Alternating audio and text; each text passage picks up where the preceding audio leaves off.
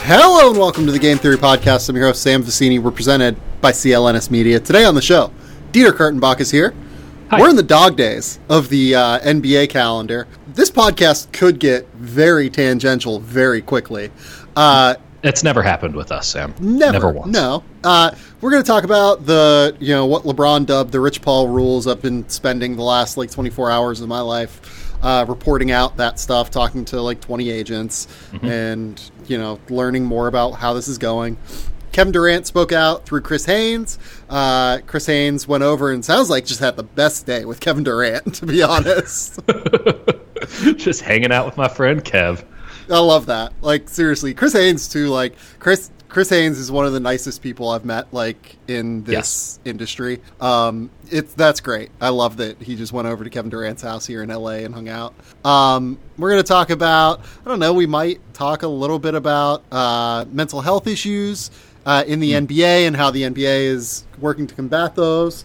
Uh, might talk a little bit about Kemba Walker being the only like superstar playing for Team USA in That's the a tournament strong term. Strong term. in the tournament that nobody cares about. Then maybe we'll talk about like feral hogs. Maybe we'll talk about like some other ridiculousness. They're I'm also menace. like, I'm like pretty sick, sort of. Um, Yeah. I'm finally getting over it. You might be able to tell in my voice, but uh, Dieter, how are you doing? How how is life on your end? The Giants have lost four straight games. They are now closer to last place in the National League West than they are a wild card spot. This is where my life is. These are the things I have to care about. Very happy that Kevin Durant said something today of all days because otherwise, oh boy, I was going to have to come up with something else to write the column on, and uh, Well, what would have been rough. Have you written the "This is dumb"? They should have sold at the deadline column yet? Here's the thing. I don't necessarily have a problem with the Giants buying in to kind of their own brand at, at, at the juncture of the trading deadline. Like I if you're not going to get an above and beyond offer, like I'm totally fine with saying, "Hey, nothing we really do here is going to set us up for, you know, decades to come or at least 5 years to come. We're just getting parts. Uh, let's see if we can make a run at it. We trust you. We're going to put a little bit of trust in you guys because you've done so much over the last month. And the Giants were the best team in baseball in July. And what the Giants players have done with that trust is shit all over it by losing four straight games, including three to the Nationals, a team directly in front of them in the wild card standings. Like, you obviously in prior years this would be the circumstance where then the giants go okay well now we know what you actually are. Um, let's put madison bumgarner on waivers and try to trade him that way. But there was only one trade deadline this year and so they just got to ride it out which means they're just not they're just not very good. Like i don't know. If, if they have it in them they got to show it over like the next four days. Otherwise i don't have to pay attention to them for the rest of the year. So guess which way i'm leaning Yeah, I mean, I don't think you're going to have to pay attention to them. And like the uh, Oakland Athletics are, you know, they're a fun team. They're that would require people great, in the but, that would require people in the Bay Area to pay attention to the Oakland Athletics. Like I watch most of their games. I live in the East Bay. Used to live in Oakland. Now just south of Oakland. Like love the A's. Love watching the A's. Uh, find them eminently fascinating. I can't write on the A's anymore because I've written A's columns and they just go into the ether for no one to read. And ultimately, as much as it is a, a, masturbatory practice, this columnist life, just writing about whatever the hell you want, this is important. Like some people have to read it at some point in order for you to maintain your job. So I just don't write on the A's anymore because no one's out there to read it. If people want to start changing that, let me know because I would love to write on them more. But until then, I have to pretend like the Giants are a competently uh, capable team eh, or that NFL training camp means anything. What a time to be alive. I've officially stopped watching the Pirates this year, so I'm like trying to find a new team. The Pirates The A's have are real fun. The A's like- are real fun in there. yeah, the Pirates have won like four of their last 23 games. Good It's, thing uh, they didn't it's trade everybody. Yeah, it's real bad. Uh, What the fuck did they that, do at the deadline? What the hell was up with that? Uh, the fact that they didn't trade Felipe Vasquez was maddening to me in Like- so many ways. I get not trading Madison Bumgarner, your ace, because you can give him the qualifying offer, and ultimately you you were a game and a half back at the time of the trade deadline. Like it's not ridiculous to think you can play in game 163. Now it is, but it wasn't then. Like Felipe Vasquez was useless to the Pirates at the trade deadline. Like he was He- just hanging out. So basically, here's the deal: Felipe Vasquez has four years left, including this year on his deal. It's either it's three, it's either three more years or four more years. I think it's three more years after this one. So Uh, their their assessment is essentially we'll be good next year. Right. I don't think they're going to be good next year. Uh, I think they're going to be kind of a mess. So The Pirates never. Yeah, so I, I don't get it. Like relief pitchers only have so much value to teams that aren't good. Uh, if you're, it's just a totally unrealistic assessment of where the Pirates are in terms of their talent level. Uh, so the Dodgers, they apparently asked for one of uh, Gavin Lux or Dustin May and Keibert Ruiz. Uh, realistically, the answer should have just been get Keibert Ruiz, get like maybe two bottom half of the Dodgers, really strong like top ten uh, Yeah. farm system uh, guys, right? Right. And just go from there. Like this is smart. You're not getting catcher, for them. right? Like catcher is a huge position of need with the Pirates right now. Like it's a huge Yes. position of need. The Dodgers have Will Smith already up. Uh, this is just like to me, it was a no brainer. Um, assuming God Keibert Ruiz plus like like that. Yeah, assuming like Ky- Keibert Ruiz plus something else was on the table, right? Yeah. I don't. Yeah, I don't get what they're doing. It's a mess. Well, I mean, why start now? Yeah, no, it's it's real bad. Let's talk about Rich Paul. So I've been reporting this. Rich Also Paul, bad. No, Rich Paul's good. Rich No, no, Paul's no, good not Rich Paul. I'm talking about this rule, baby. Oh yeah, this rule's a disaster. Uh, which, by the way, right as we've been talking uh, about baseball, the NCAA released a statement, and oh Why boy, don't you just Why don't you just read that out? no, let- let's let's read the rules first. Okay. So let me know. Let me know what their what their uh yeah. Just tell me how bad this is. So the rules are that so the NBA Players Association already forces agents to go through an exam, pay dues, etc., to represent players. The NCAA is now coming over top of the uh, National Basketball Players Association and Yep. saying that uh, agents need to pass an NCAA test. They need to uh, have a bachelor's degree, and they have to be an NBPA certified agent for at least three years so that they can get certified by the NCAA. So, in general, this doesn't affect like a crazy amount of players, right? This affects guys that are like testing their NBA draft stock. The problem with this is is that it's exclusionary for no reason. It creates barriers for no reason. Um, the fact that you need a bachelor's degree is just ridiculous on so many levels. Rich Paul obviously is a great example of this, which uh, LeBron James came out on Twitter yesterday and said, uh, dubbed this the Rich Paul rule. Uh, I got a copy of the memo. I tweeted it out. Like it's just a clusterfuck. Um, when when you see this, what is your initial response here?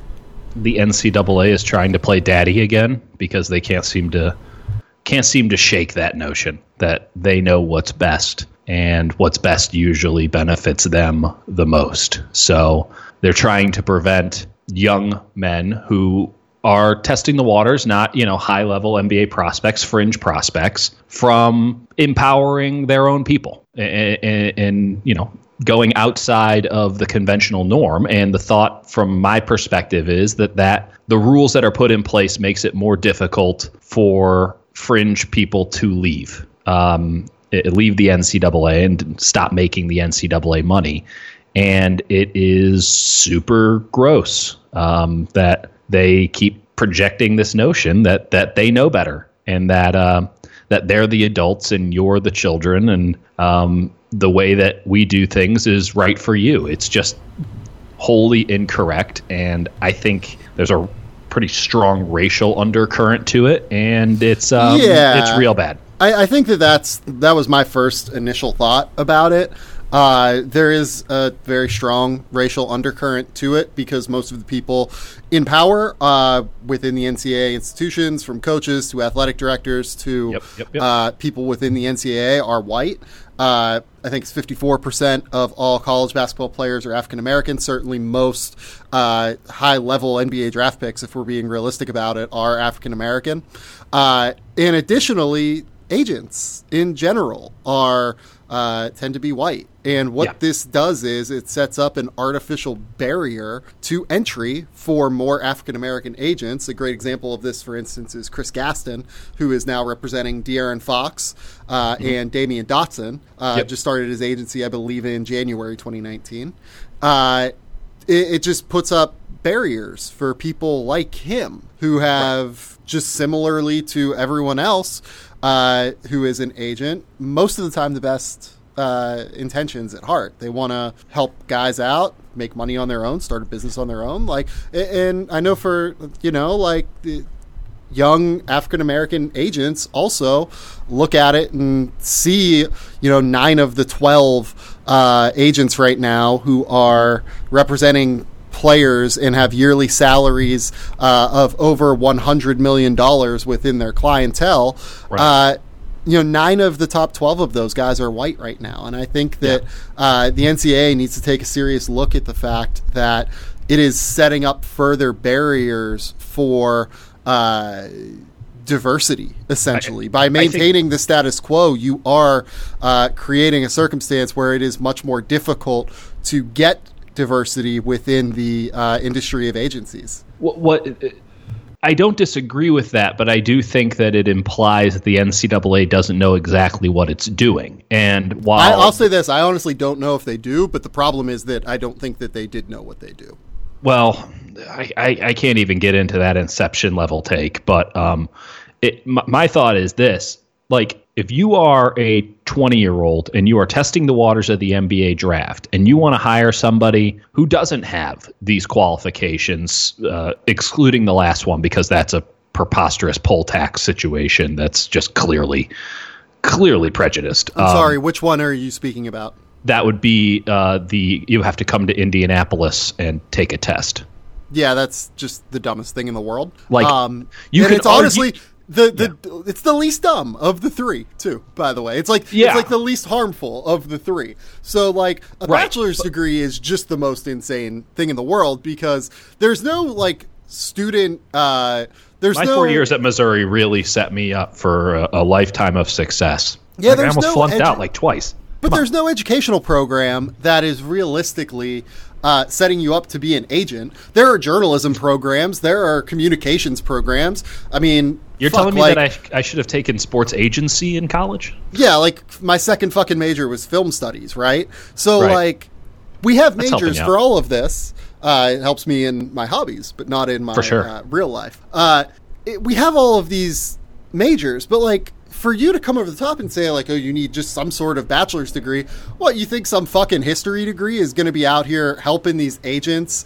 Uh, University of Phoenix is coming through. University of Southern New Hampshire. That's that's really where So you know, that's the school of hard knocks. Here's the NCAA statement. Although some can and have been successful without a college degree, as a higher education organization, the NCAA values a college education and continues to emphasize the importance of earning a degree. We were guided by recommendations from the Commission on College Basketball, with, which spoke with the agent and advisor community that the NCAA certification process should be more stringent than current processes. Yeah, I bet they I will guarantee you, guarantee you that no large scale look at the agent slash advisor community said that the NCA certification process should be more stringent than the NBPA process. Oh. That is either a lack of research on the NCAA's part because they talked to someone that they knew would say that, or it is a lie. Like it's one of the two. Uh, no, no, no, no, no, no, no. Don't go that far immediately because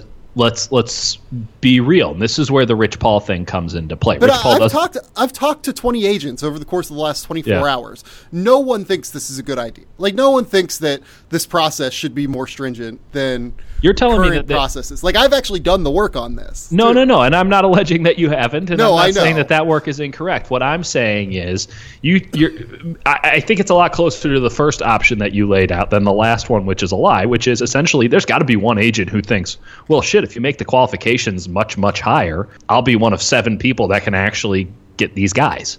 Less competition for me. Oh, I'm sure that they may. Maybe someone said They that, found but they found that dude, and then Yeah. he was considered the advisor. yeah, that might be accurate, but it's bullshit. Like No, 100. percent Yes. Yeah, I mean, none of just- none of this is even remotely. It doesn't help anyone. This the NCAA doing this doesn't help anyone but the NCAA's like front office. Realistically, it doesn't And help the kids involved because it- you're Why do you think it helps the NCAA in, in particular? Other, uh, other than the suggestion that I threw out, which is it will probably keep more kids in school in a very vicarious manner. So I don't think it'll do that for what it's Okay. worth. I think the opposite might happen. But Okay. what I think it does is their goal now for college basketball, I think, is to make sure that the idea of player empowerment does not filter down to college basketball. Uh, I think that that's the most important thing that is happening here. I think that the NCAA that's yeah, I think the NCAA is trying sees what's happening in the NBA, sees what's happening across the basketball industry, uh, sees these AAU programs like Marvin Bagley's Phoenix Family, like Twenty Two Vision, uh, uh, when Romeo Langford was there. Like you can look up and down the AAU roster; there are programs built around singular kids, um, and sees that we are entering the era of player empowerment across the basketball industry, except within college basketball. And I think that in many ways, this is the uh, the athletic departments and the coaches swinging back at that uh, idea of player empowerment. essentially saying uh, unless you come way above right, you don't you don't get to just have hangers on. You don't get to have you know advisors that aren't in a beyond professional capacity. That that's what they're saying. That you can't just have an Uncle Dennis situation. You have to have Which, by the way, Uncle Dennis is done right by Kawhi. yeah, and and people think Rich Paul's done right by everybody that he has ever represented. Like the notion, the notion that one first, I, I, I And here, I- here's a great example Yeah. of it going the other way than that, right? So Chubby Wells, the guy who was going to represent Zion Williamson, failed his exam to recertify his credentials in January. Uh, so the NBPA process works to weed out these people that you know might be pretenders on some level, right? Uh, the NCAA shouldn't be putting a process over the top of that. Like it, it's already a process that works. And if you're going to say, "Oh well, uh, this is what the NCAA said at the agency seminar in May," because that's when this was announced uh, to the agents was in May at the NBPA seminar. Um, they said the NCAA pitched it as a way to protect players in light of the FBI investigation into college basketball. oh my god. Well, guys, the person who caused the investigation into college basketball was Christian Dawkins, who wasn't even certified by the NBPA. Like, none of this, none of this matters. None of this is a thing. Well, it matters. It matters because it's happening and it's real and it's stupid, but it's preposterous. I mean, it's it's it's on its face obvious what the NCAA is trying to do. Uh, and I thought you hit the nail on the head. And I find I did find the initial clapback on this, which all clapbacks on this are justified, but the initial one, which is it's the Rich Paul rule and Rich Paul has him scared and all that stuff. Maybe that's the case, but it's not about Rich Paul himself. It's about the next Rich Paul. Uh, it's about It's exactly what I themselves. it's exactly what I wrote. hundred percent exactly. And like, it, but beyond that, like, I don't know. It, it, I don't know why you don't want Rich Pauls. like, Neither I do don't- I.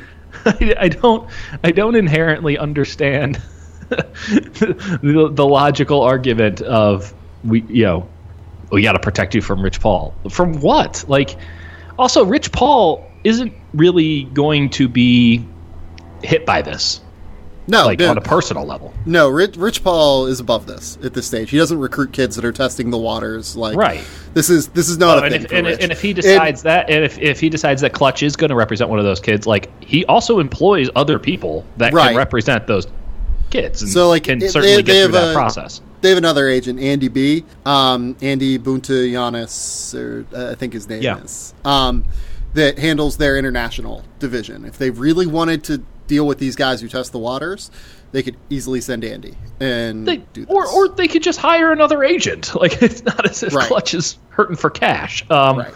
uh, so this will be, as all things NCAA, loopholed around. Um, people will figure out ways to get around it, and nothing will really change. But the NCAA will feel good about itself and feel uh, feel proper in its righteous indignation towards everybody, uh, but them getting money. So Fuck So the, the second part of this NCAA statement that was just released is hilarious too.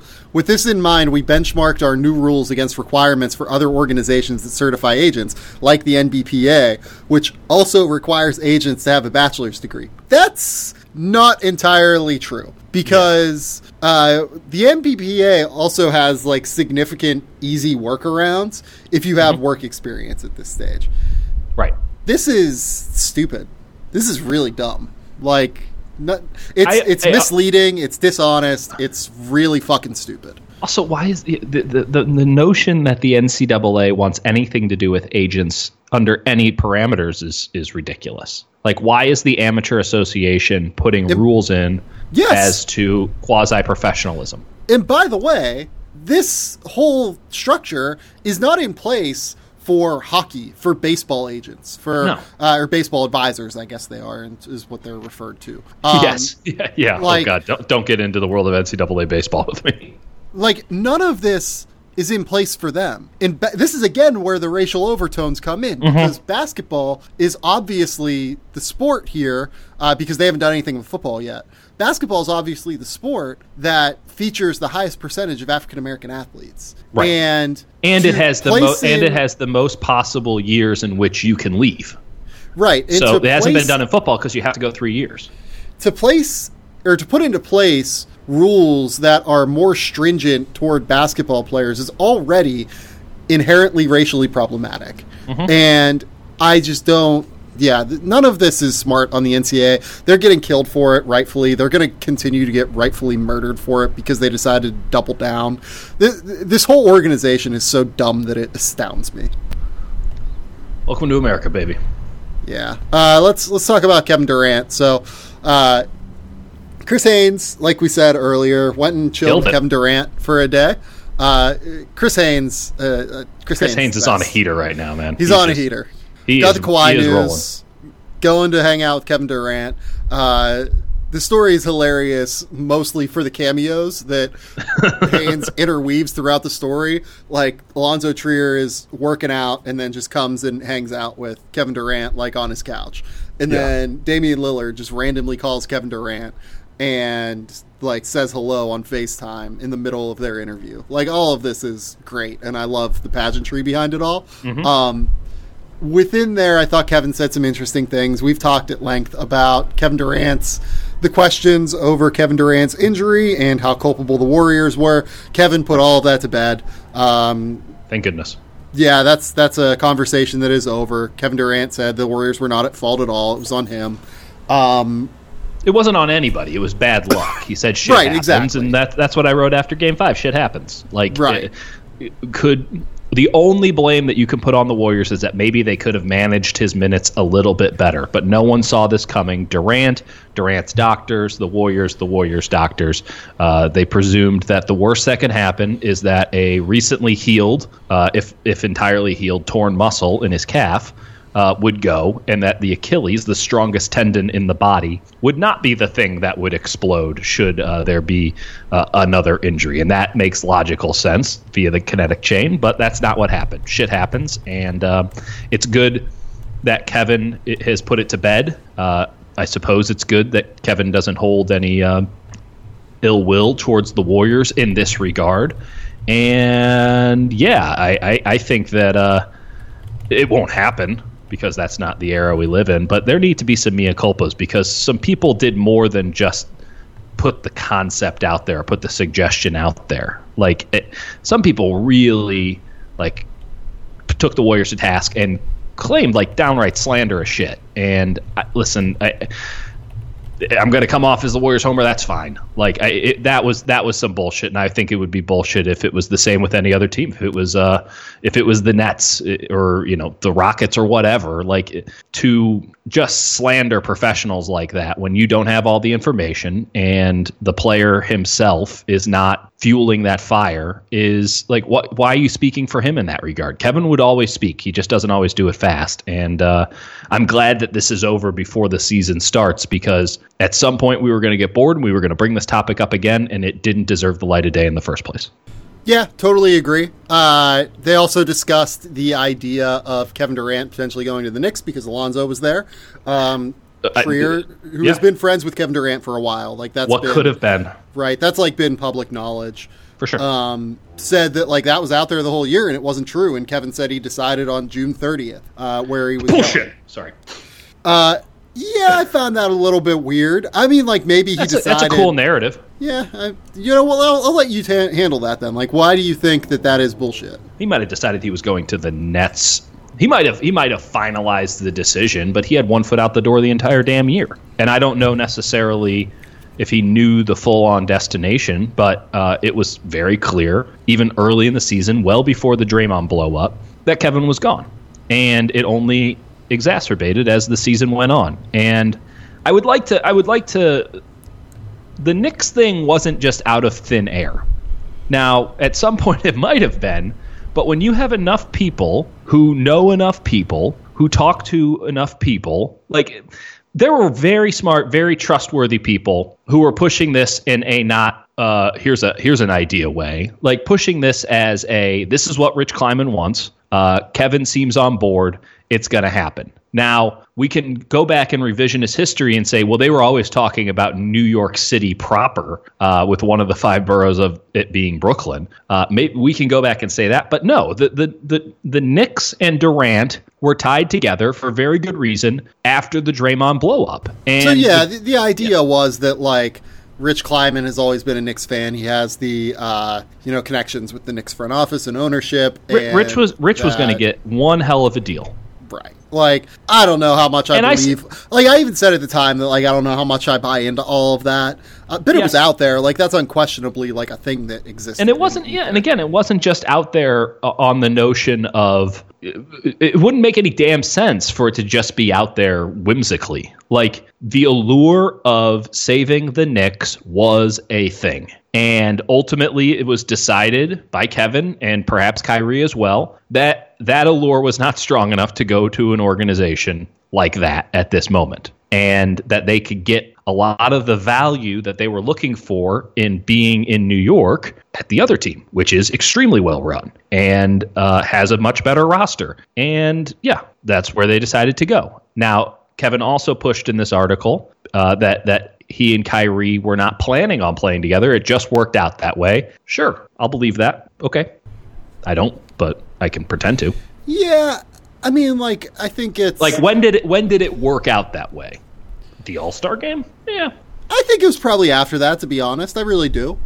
Um, like I, I believe It doesn't him. really matter. Like that's the ultimate. Yeah, that's the other thing. Like it doesn't matter. Like like no I'm one is sh- no one with the Warriors is like angry about this. Right. Like they got over it like in like 10 minutes because ultimately had Kevin kind of done the same shit that he had done last year, which is sign another 1-year deal or something and then come back or, you know, 2-year deal or whatever. It, it, it got so toxic that it just everyone agreed that it was kind of over and they made the push and they wanted him back and all this stuff but like there was a level of relief that kind of all that drama and bullshit was gone now also gone with it is being the NBA favorites and that is a very good place to be even though heavy is the head that lies the crown. But uh there was some refreshment to not having Kevin Durant and all of what happened the past year around anymore. Yeah. Um, where do we think we kind of talked a little bit about the Warriors last week, uh, just in regard to like the Draymond Green thing, but you know the Warriors right now, in terms of their odds to make the playoffs, they're at minus three fifty on Bet Online. okay Uh, their over under win total right now is 47 and a half. okay Uh, I think those numbers are remarkably low. Like I, I, I Low? cannot believe that they are that low. Okay, I, I'm listen. I'm, I- I'm I am in, gonna I'm in on that hammer. logic. I am gonna hammer that over.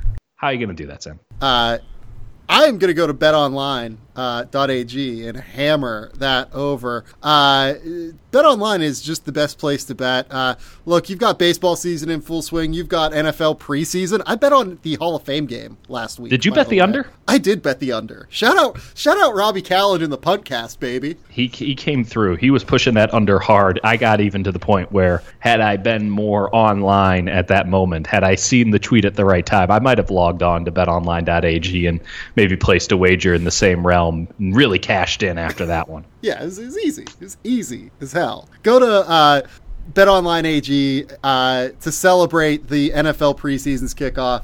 Uh, CLNS Media and BetOnline are giving you a 50% welcome bonus on your first deposit.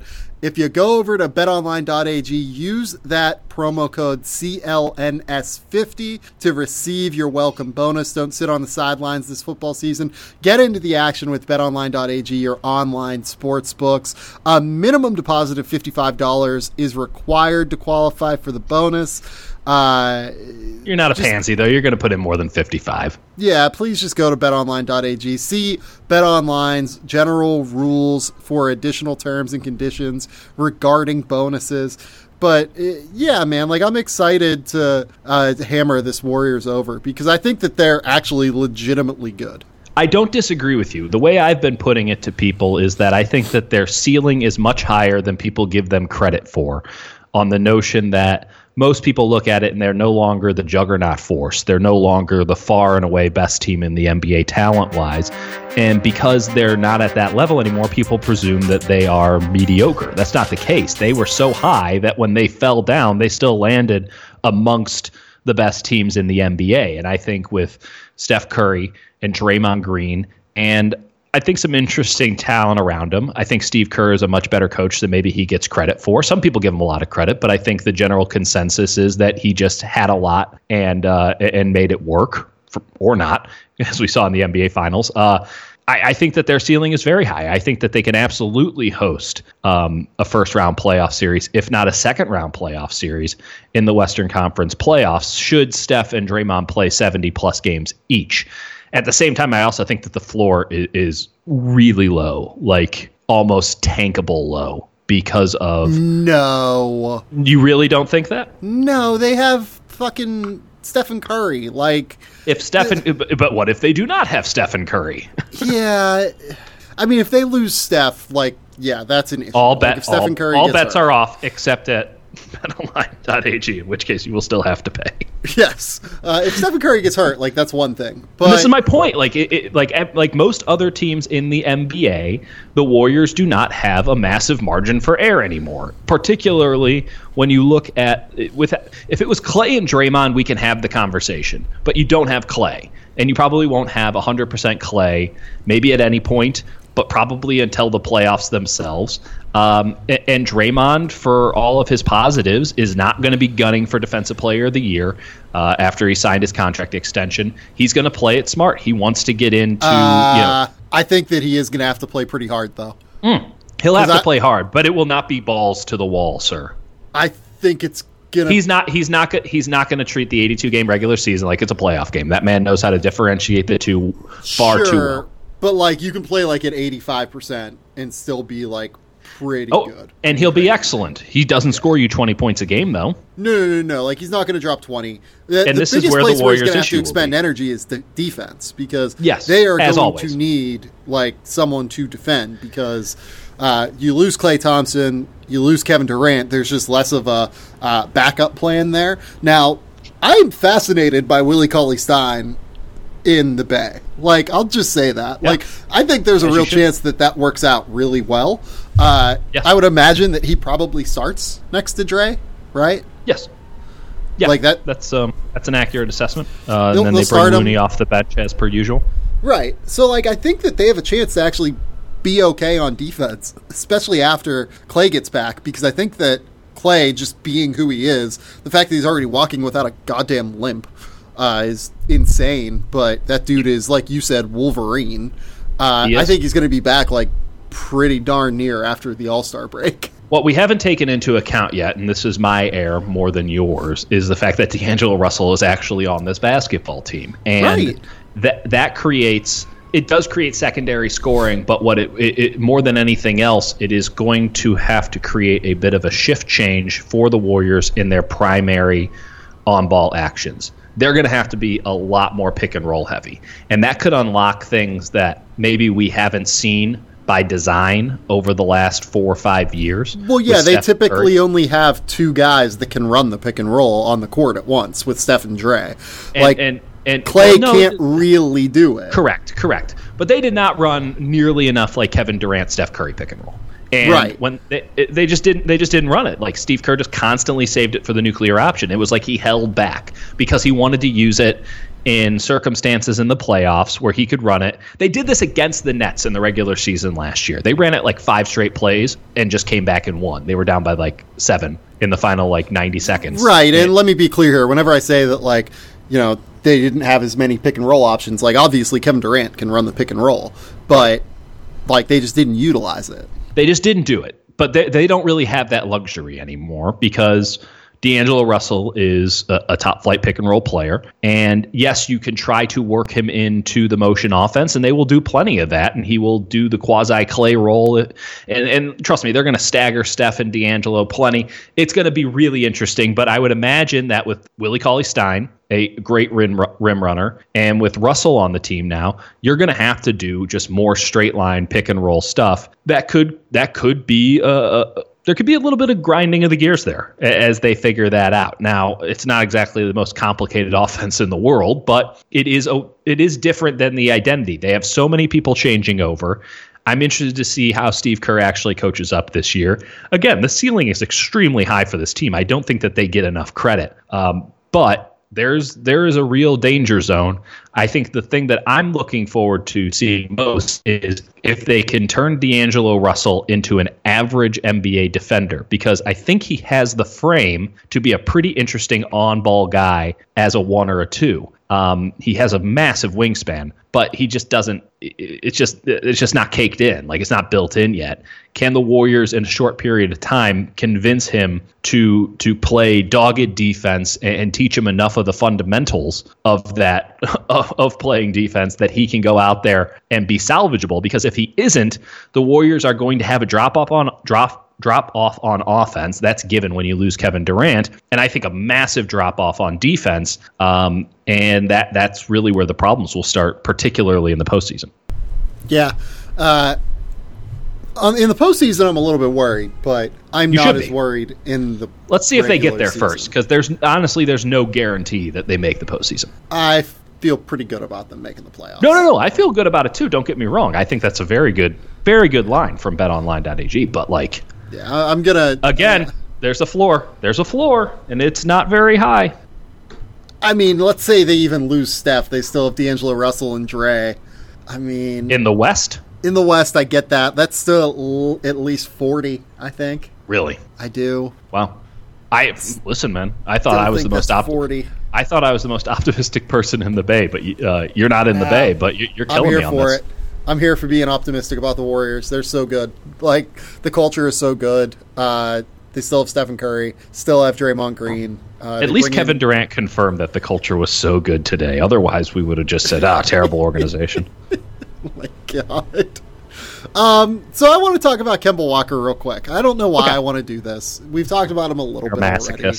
But so I reported, uh, you know, like a month ago or something, whenever I wrote my like big thing on Charlotte, that they offered him like around 160. I think like the number I got told was like 160, 165. Shams had it at like slightly less than 160. Um, I think Rick Bonnell had it maybe at like under 170 or something like that. Like we're all in the same ballpark. there was a ballpark, yeah. Yeah. Um, and Shams today, you know, had this Q and A slash like feature story with Kemba Walker, and I just continue to be so alarmed by how stupid Charlotte is uh, to not trade Kemba Walker at the deadline or to not offer him more money per year than the Celtics did. Uh, None of this really makes sense, and the reason that it's important, I think, is because Kemba Walker obviously is playing uh, on Team USA at the tournament that nobody cares about. Uh, that's trademarked now. It's the tournament that nobody cares about. Like even Canada isn't taking it seriously, given the fact that Jamal Murray and Andrew Yeah. Wiggins and like all these people are sitting out. Um, Shameful. like it's just it continues to be baffling to me that the Hornets can be this bad at this. Uh, Yes. they were in the seventh seed. I get that, but they had a losing record at the time. Why would you? What is the case for not dealing Kemba Walker at the deadline if you're not going to offer him at least, let's say, hundred and seventy-five million dollars? I there's none. It doesn't doesn't make any damn sense. It's uh, it's terrible planning. It's no self awareness. I, I don't I don't understand him at all. So we'll talk about like his deal with the Celtics here in a minute, but like I, I'm just like struggling to see where the Hornets go from here now. Um, like obviously they will exist. Like I'm not saying that they're going to like lose the franchise, but like their highest upside player is probably Miles Bridges, who I think Yep. is like solid starter. Um, Oh, yeah. we don't know if Terry Rozier is going to be a starter. Nick Batum is probably overpaid by 15 million now. Uh, Yeah, Bismack that, that one got rough. Bismack is probably overpaid by I would say 13 million, 14 million. Uh, Fair that's assessment. only a one year deal though. Marvin Collins or uh, Marvin Williams is only overpaid by like seven or so. Uh, We're getting better. Cody Cody Zeller, another center by the way, who plays the same position as Bismack Biyombo. They have thirty-one and a half million dollars tied up in Bismack Biyombo and Cody Zeller. By the way, Well, at least it's bringing plenty of fruit. Yeah. Uh, they have thirteen million dollars tied up in Michael Kidd Gilchrist, who might not be able to play basketball like at a high level uh, for anyone, really. Uh, I just don't know. This is like a total page one rewrite outside of Miles Bridges and maybe PJ Washington and maybe Malik Monk. And Yes. for a team that hasn't been good in so long, like that has to just be incredibly disheartening. And like I think it all just stems from the fact that like Michael Jordan hires people that he knows. Like he hires North Carolina alum Mitch Kupchak. He hires his roommate at North Carolina, Buzz Peterson, and like he, I don't know how much he meddles in the uh, front office stuff. Like you know, I've heard differing things, but like it's just not a good situation. I feel like. I agree. It's um, it, it, it just seems like amateur hour, and that's that's bad. Like It There's not, does. there's not that many teams in the NBA that you can still claim that about anymore. But god damn it, they're they're holding down the fort. like I don't think that this is as bad as the Knicks in terms of like ownership and like front office stuff, but like it's bad, man. It's not good. Um, and I don't I don't see a, a, a way back. I mean, other than I don't. They, they have to page- draft well. Like they have to they Yeah, have to just it. hit in the draft now. That's it. and then not and then not pay that guy. I understand. I Oh, understand. I understand some logic in not wanting to give Kemba Walker the full. He he was super max eligible. No. yeah, honestly, like I understand not wanting to give Kemba like say he say he was still just like a 30% max guy. I understand not wanting to pay him 5 years 190 million. I, Yeah. I genuinely totally get that. Hundred percent. My problem is that if you Why know you're not going to pay him, why are you not dealing him at the deadline? You could have gotten multiple first round picks from okay, let's say Philadelphia. Like he's a legit difference maker for Philadelphia. Uh, we know what they paid to get Mm-hmm. Right. a legit difference maker on a expiring deal because they Yeah. paid Landry Shamet um, uh, two first round picks, and who else? There was one more guy that they sent sent across. Might have been Wilson Chandler, but like the, the three important pieces were Landry Shamet and two first round picks. Like that is a Oh, legit paid. starter and two first round picks to put into your cash uh, long term. You could have then turned around, dealt those one of those first round picks along with Nick Batum to a team like Cleveland, uh, got off of an extra year Nick Batum's contract, and started your rebuild a year early. Now you're stuck basically uh, for this year. Uh, you do have you know reasonable cap space next year, but like you're just you're not cap liquid until twenty till the summer of 2021, and that's not Well, but- yeah. a good It- it position to be in. But what does it matter? Like, like no one's Well, it- I think being cap liquid is important just for trades as well as free agency. valid. Valid. Yeah, you, you want as many you want as many options as possible, but still, like no one's signing with Charlotte unless you're No. going to significantly overpay them. Like Which I Terry guess. I, I guess they've got I guess they've got that into their system.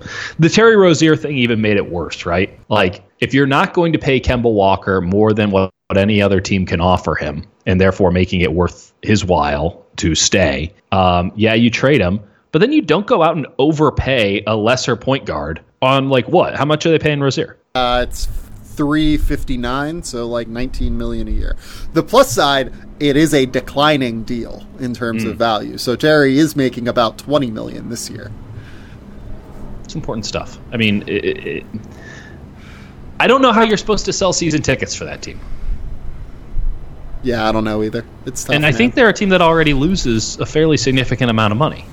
yeah it's not great Uh, it's bad. Um, they're yeah. Um, I don't what do, know. I- what do I we don't- think Kemba Walker looks like with the Celtics by the way I think he looks like a.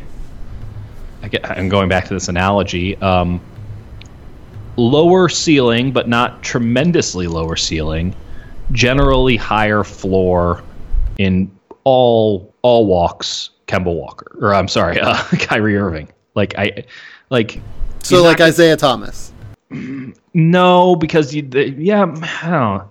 I don't know if there's a there's a direct comp. The other thing too is without Al Horford, a lot of the that team changes fairly significantly. I think that at point guard they're going to be s- steady. I don't I don't think they lose all that much at point guard, to be totally honest. But when you don't have Horford there, that really does change up a lot of the lineups that you can put on the floor. So I I, I feel like that's a bigger that's a bigger issue for the Celtics. Yeah, I agree with that. I think losing Horford is a huge deal for them.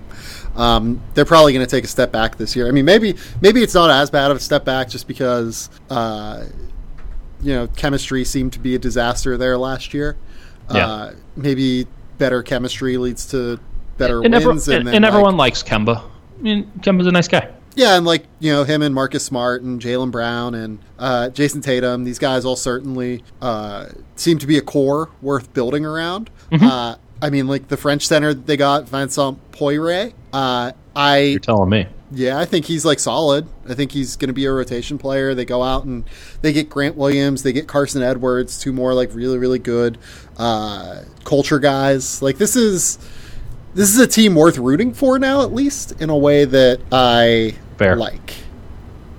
Yeah, I can get behind that. Um, it, it all comes down to the same thing, though. I mean, can Tatum and, and Brown make the leap? Yeah, and I, I think that you know people will have different opinions on that. I certainly uh, am not sure whether or not Yeah, I have no idea. Jaylen will. Uh, I think Jayson will, but I, I don't know if Jaylen will. Uh, we'll, we'll see. Basically, I think that's where we're at. Um, the last thing I want to talk about is this uh, memo that the NBA issued to all 30 teams on Wednesday, uh, detailing changes that'll be required before the start of the 2019-20 season in regard to mental health. Uh, according to the memo, uh, which was obtained by the Athletic's Sam Amick, teams are now expected to retain and make available to players on a voluntary basis one or two mental health professionals who are licensed in their field uh, and locality and with experience in assessing and treating clinical mental health issues. Uh, they have to identify a licensed psychiatrist to be available to assist in engaging player health mental issues. Uh, they have to enact a written action plan for mental health emergencies, put in place procedures for communicating to players and team staff, the team's practices with respect to privacy and confidentiality, and attend a September 12th health and wellness meeting in Chicago where these matters will be discussed and analyzed even further. Uh, I, love this. Like, I think it's great. I think it's a credit to guys like uh, Kevin Love and DeMar DeRozan that have really spoken out about these issues over the years. Uh, it, it's all fantastic. I think. Like, the more that uh, sports teams can make strides in this field, uh, I think the better it will be for the general sports community. Yeah, mental health is a uh, is a very important issue, and anything that teams can do to provide help if asked is uh, is good. Having that resource available is a positive. I don't think anyone would disagree with that. That said, um, you know, it, it, there needs to be some agency with players there too. Um, that you know, you don't have to necessarily just go with who the team gives you. You can have outside mental health mental health council. Um, my hope is that by providing it in a general and very open sense, that the NBA helps further destigmatize asking for help with your mental health um, around the league, and that it no longer becomes uh, unspoken or taboo. That you can feel comfortable saying that, yeah, you saw somebody uh, for something you were working through, whether that be team approved, team paid, or somebody on the outside. Um, and and that really is, I, I would hope, the goal of this program that the NBA is putting in. That mental health is important, and we're trying to destigmatize it. And the way we're going to destigmatize it is we're going to uh, very publicly legitimize it inside of our own organizations and promote it as uh, a resource available to all players and um, and you know front office people and such. Well, there's that, and I think that uh, you know just being in sports, obviously. Uh, it's a very testosterone filled, uh, male dominated, uh, confidence based industry. For sure. And I think that opening up more avenues to players that may feel like they have not been uh, engaged in that way uh, before, I think is much, much more important. Uh, there's nothing. There's nothing soft even about it. Yeah, like even even in other industries, I think it's more important than uh, more important in a sport uh, sports based industry than it is even in other industries, just because these guys aren't brought up to talk about this stuff. So I think it's incredibly valuable to have it. I, yeah, I, am a, I'm a major proponent of um, getting mental health help. I think that uh, it can go a very long way, and uh, hopefully anyone who needs it can get it now. Uh, and so it's a it's a good thing. Uh, but as you pointed out before we came on the air, uh, you, you, are curious as to how many how many teams already had this in place um, beforehand. Um, and you know, my hope is that this isn't uh, going to be too difficult for anybody that they were already uh, hedging this way, and this is sort of just a uh, official mandate of something that's already unofficially been happening. Yeah, totally agree. Uh, I would hope that most teams already have some sort of uh, mental health, uh, you know, professionals in the building already. Yeah. And uh, yeah, like Dieter said, I think that it'd be great if this is happening uh, league wide. Uh, all right, so we're gonna get get to a couple of fun things. Did you get involved in the feral dogs meme? The feral hogs. Feral hogs. Sorry, I said I feral did, dogs. I did. I'm very I did, ill. Okay, so I didn't, uh, but I, I fully understand what you're talking about, and I was very much online for the entire thing. Uh, for those who don't know, the uh, artist Jason Isbell uh, said, uh, I get that wrong? No, it's Jason Isbell. Yeah, it is. Yeah, 100%. Um, I, again, like clearing, clearing my throat because I am ill. Any anytime I, I pronounce last names, I'm so defensive that I'm immediately just like, no, I didn't fuck that up. Did I? Um, Jason Isbell, formerly of the Drive By Truckers. Uh, so I, I, I, figured I had that one on lock as a big Truckers fan. I will uh, say this: I've never heard a Jason Isbell song. Oh well, you you haven't spent a lot of time with uh, college football writers in the South because God damn it, do they love him like people in the Northeast love Bruce Springsteen. And um, I was an OG Isbell guy just because I'm a big Truckers guy, and um, it's been uh, it's been a rough going for uh, for us OGs. Nevertheless, uh, he is very much online and uh, pithy with his tweets, and uh, you know he's a, he's a Democrat in the South, so uh, he he's a fun novelty to stare at on the Twitter zoo. And he he made a comment following uh, yet another mass shooting in this country uh, that you know no one should have semi-automatic weapons. And there was a response from a man in rural Arkansas. Uh, what happens when my children are playing outside and 30 to 50 uh, feral hogs come into my backyard?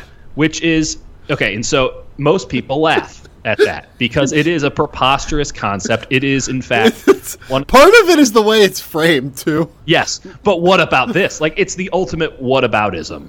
Like, what if thirty to fifty feral hogs? Legit one, question for rural Americans. It is. How do like, I kill the thirty to fifty feral hogs that run into my yard within yeah. three to five minutes while my small fun. kids play? It, it because like fun. the syntax is also a little bit fucked up because right. he's acting like he has to kill the this feral hogs. Constant. Well, yes. Here's the in thing: in front you of kind... his small children. Okay, I've I've been to school in Missouri. I have hunted feral hogs. Those motherfuckers. all they do is of course you've hunted feral hogs. All they do is is fuck and ruin shit. Like feral hogs are a legitimate problem, and so I stayed offline because ultimately, um, I do believe that feral hogs are a legitimate problem. And the more I thought about it, like I am extremely anti-gun, and, and that's for a, variety of reasons we won't get into here, personal reasons uh, beyond just the, Build the fence. well, it's one, it's property. Uh, so the guy, the fact that the guy used the term yard when clearly what he meant was my several acre property, Right. um, is there. Like two, yeah, you could build a fucking fence. Uh, this, it, you would think that this guy would, you know, have thought to build a wall. He's only heard it so many times at rallies. Um, like it, it, but it is like the, the I, it was the funny thing to me was one like it's a legitimate question under completely ridiculous circumstances. Like that is that cannot be your one out for why people should have semi-automatic weapons in the united states. And two um, it was really interesting looking at people constantly telling on themselves that they have never been south of washington d.c and never been west of philadelphia like that they've never actually been to the Midwest. And we see this all the time with like uh, Politico tweets and stuff where they're just they go to the Midwest and they like gaze upon the locals as if they're you know Yeah, a species. The classic, the classic New York Times. A hundred percent. And talked to six voters in Right. Iowa. Yeah, this like- is what they're thinking.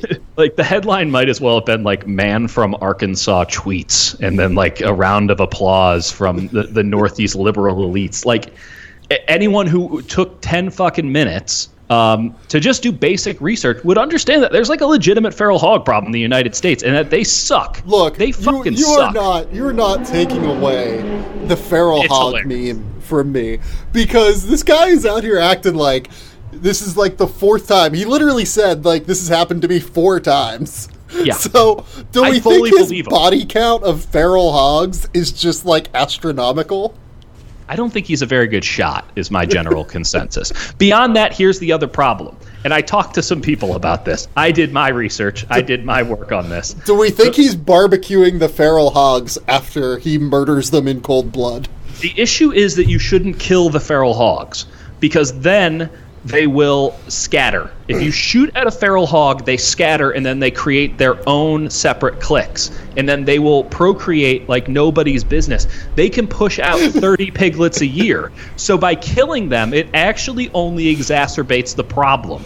And this is another issue with gun control in America. If people stop shooting the fucking feral hogs and instead started trapping them, we would not have as much of a feral hog problem. But because people can now they have a good excuse to use semi-automatic weapons and can kill a shit ton of feral hogs, it exacerbates the feral hog problem. That's my research on the matter. Oh my god, I can't I, handle this, this. is, this is what this is what I do with my spare time. The other funny thing that happened this weekend was so there's this movie coming out. If you've been to the movie theaters in the last like two months, I'm sure you've seen a preview Fuck, if you for it. watch television, Yeah, I see, but I don't wa- I don't have cable like you do, so I don't know how much this is on. YouTube TV. I mean, it's. I'm not like sure. I'm not like some like weird. You know, I don't have like Spectrum like a weirdo. So there's this movie coming out called Good Boys. It stars the kid from Room, um, two other kids that are like Real heel turn for him. what, like ten. Like these kids are like ten or twelve. Something Well, no, like they're that, they're all right? 23 years old, but look like they're 11. No, they're definitely No, young. I- I they're definitely like It's it's this is a under. this is a uh, a classic shtick. Let's uh let's watch a bunch of 11 and 12 year olds swear. It's basically a Facebook. Vi- it's like a, a Facebook video your aunt shares in movie form. So like, I'm like, I'll be honest with you, like, I'm not super interested in this movie. I'm not Like, I- super interested either. I'll see it for like five bucks on a Tuesday afternoon if I got nothing else to do, but that's Right. probably not happening. but the level to which the internet is angry about this movie existing is The internet angry? it is so. Angry. Don't they have feral hogs to kill? the movie? This movie is an atrocity. The Lord is not pleased. Everyone behind the making of it must repent. Uh, let's see. Do you think that these are fake? It's crap like this that makes unbalanced minds into mass shooters. Seth Rogen will have to explain this one day when he stands before the throne on Judgment Day. These are all comments on a trailer for this movie. The Um, virtue must be signaled, Sam. The virtue must be signaled. This is a joke, right? Rated R. Take this crap back to the drawing board. Board. We want our boys to be boys. Definitely not like this. Who exactly is your target audience here? No parent in their right mind would allow their kids to watch this, and anyone older than 18 would see this as just a kids' movie. No, like, very clearly, given the fact that it's an R rated movie, the target audience is not kids. Uh, I was I- shocked to see advise- advertisements for this movie not once, not twice, but three times during a baseball game. How is this appropriate? A rated R movie glorifying these pubescent males' unacceptable behavior toward females. Who thought this was a good idea? Disgraceful. Um, my my new favorite thing is seeing what. So I'm a night owl, as you well know, and um, my new favorite thing is seeing what starts trending at like one o'clock in the morning uh, here on on the This west was Coast. trending on like Saturday, I think. No, no, no. Like no, I. I I think it's all authentic, but it might not be. Um, because at about one o'clock in the morning, which just so happens, I believe, uh, whatever uh, 9 a.m. Moscow time is, some weird political stuff just starts trending. And uh, I really enjoy going through the new trending thing and just seeing uh, how sophisticated these Russian bots have gotten. And um, I'm just saying that I, I can't rule out the fact that um, that they're really sophisticated and that good boys might be on the uh, the other end of, of their sophistication these days. saw the trailer in the theater and was shocked. The parents of these young actors obviously felt the money and fame of being in this movie was more important than their kids' well being. Sad to see how little we care anymore about protecting our kids from trash and sexualization. What a. I love this. I love this. Well, what's what's the internet is so mad about this. yeah, and it, it's really yeah. I, I, I, just love that. Like, we got to protect our kids from all this crap. Like, do you, can you remember when you were like 11? Like, Why? But why are you commenting on this? Who are the people that these people, these people so are angry again. online that they have to comment about this. This is- a movie that already exists and already has a wide release. this is the this is again the Facebook video that your aunt posted, and these are all of her friends posting afterwards. Man, what a what a smart decision on my part to leave Facebook. Oh yeah, me too. I and I, I deleted everything on the way out. You will not find me. The only the only thing that I have is the uh, the good old Instagram. I deleted. Instagram off of my phone. I was wasting a lot of time. Now, m- mind you, I really only followed um, golf instruction videos, but um, You are so Caucasian. Yeah. Well, listen, I, I- I'm gonna I'm gonna own who I am, sir, and. I love this. uh, yeah, I was just I was spending a lot of time, and it was also kind of messing my head up because I was getting several different opinions on very simple things that I thought I was once doing correctly, and uh, yeah, I, I would. I don't I don't know what, how your mornings start, Sam, but um, I'll tell you, I, I usually pick up my phone and uh, check my emails real fast, see what the push notifications are, if any news happened, and then I go Not how my morning starts, for what it's worth. I'll explain. What do you after. do? Continue. No, continue Well- on your end first. there there have been times in my life where I'll wake up at you know I'm a, I'm a night owl and most of the time I have my shit together so that I can sleep in a little bit and I'll get up at like 9 30, 10 not very frequently anymore but back in the day and um, oh shit I'd just stay in bed for two three hours just on my phone and uh, that's bad and really can't happen anymore now that I'm uh, theoretically an adult so yeah I had I had just had to get rid of uh had to get rid of the gram and I wasn't really posting on it anyway so who the fuck cares So I don't leave my phone in my bedroom anymore Yeah, it's hard. It's because hard. of that.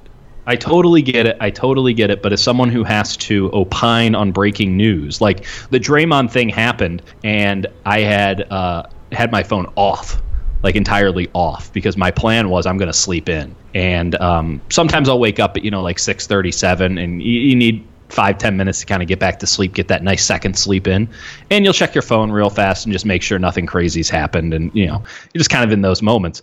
So I, I had it off. Like I'm not going to check it, and if I wake up on that, I'm just going to try to get right into second sleep as fast as possible. And then I check my phone, and it's just like text messages. It, it, it, shit was outrageous, and I was I was easily 45 an hour late to something that on normal days I would have just kind of had readily available. So I, I, don't like leaving it in the other room because of the, the baseline of the job. Yeah, I get that. I guess we do have like somewhat different jobs in that way. Yeah. Like I'm So- not called so upon to do to opine on things unless I really care about them. yeah, I mean there is there is a speed element to uh, to the game I play, and um, yeah, I would I would like to be on top of it while not also being addicted to checking my phone, um, which we're working on. Yeah, my my fiance really helped me with that. I will say that. She uh, What was what was the, what was the biggest vice? What was the biggest issue? You were just checking Twitter all the time.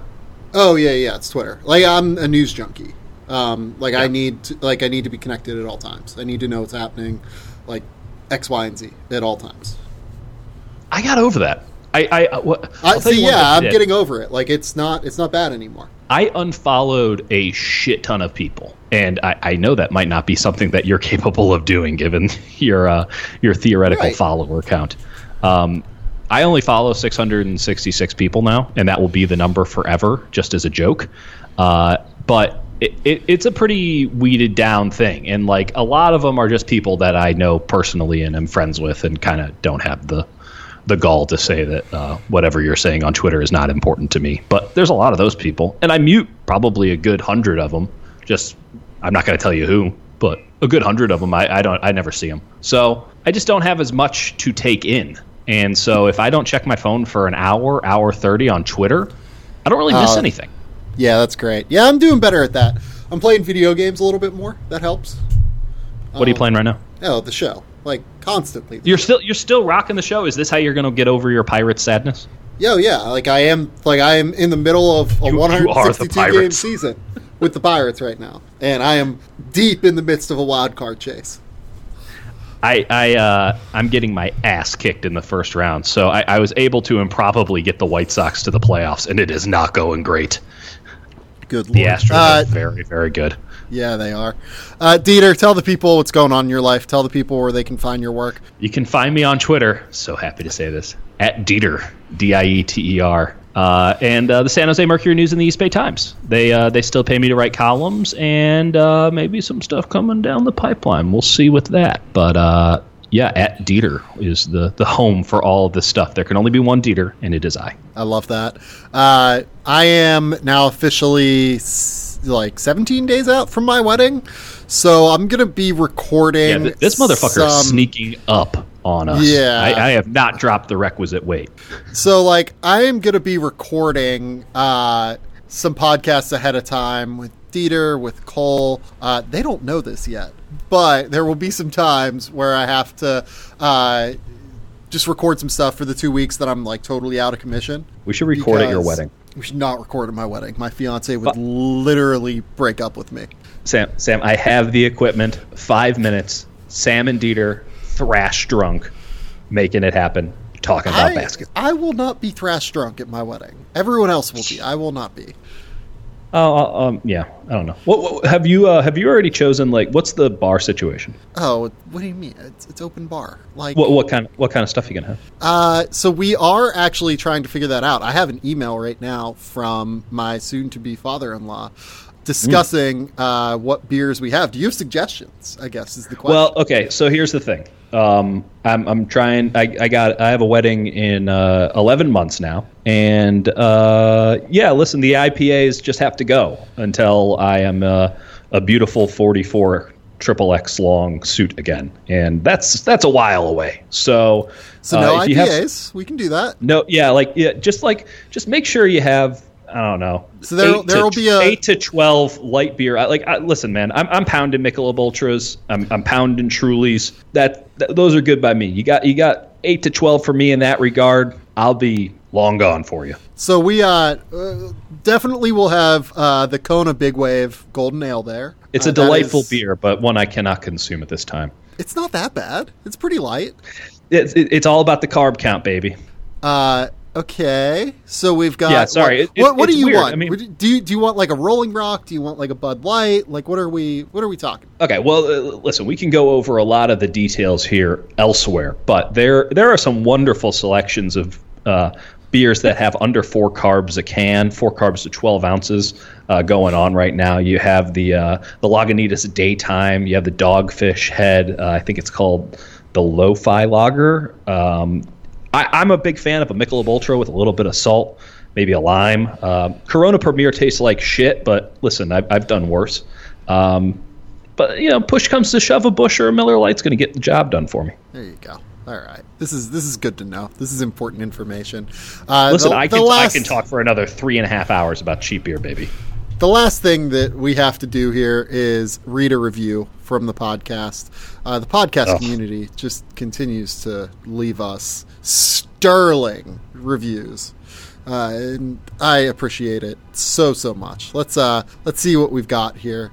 Uh, all right, let's uh let- let's go Wait, with you did Eric. not vet any of these before? Oh no, let's go Oh, with Jesus, no. Let's go with Eric Jr.'s normal sized collar, which is a tremendous Oh. Philadelphia based name. Oh, find Uh, a new slant. Rename the pod, please. Hey, Sam, I love everything about the pod except for one thing the name. Full disclosure, I mean this in the nicest way possible, so please don't read it with typical 2019 smartass internet voice. Here's my beef. The podcast should be called Sam Vecenie with Cole Zwicker, but maybe it's Dieter Kurtenbach. Actually, no, it's Cole Zwicker. Keep up the great work. Uh, no matter who you have on. Just kidding. We know who it's going to be. Justin. Shout out to you, Justin. That is. that Well is done, beautiful. sir. I appreciate you. I appreciate everyone that leaves uh, reviews on the podcast. Please go uh, leave us a rating and review, five star ratings. Uh, if you leave us a review, we will make sure and read it on the podcast uh, if it's a really good one. Uh, That was yeah. a really good one. I, I felt Yeah. really. It, it started slow, but boy, did it hit hard at the end. it it built up. I'm proud of that one. Uh, all right. Until next time, though, we'll talk soon. Bye.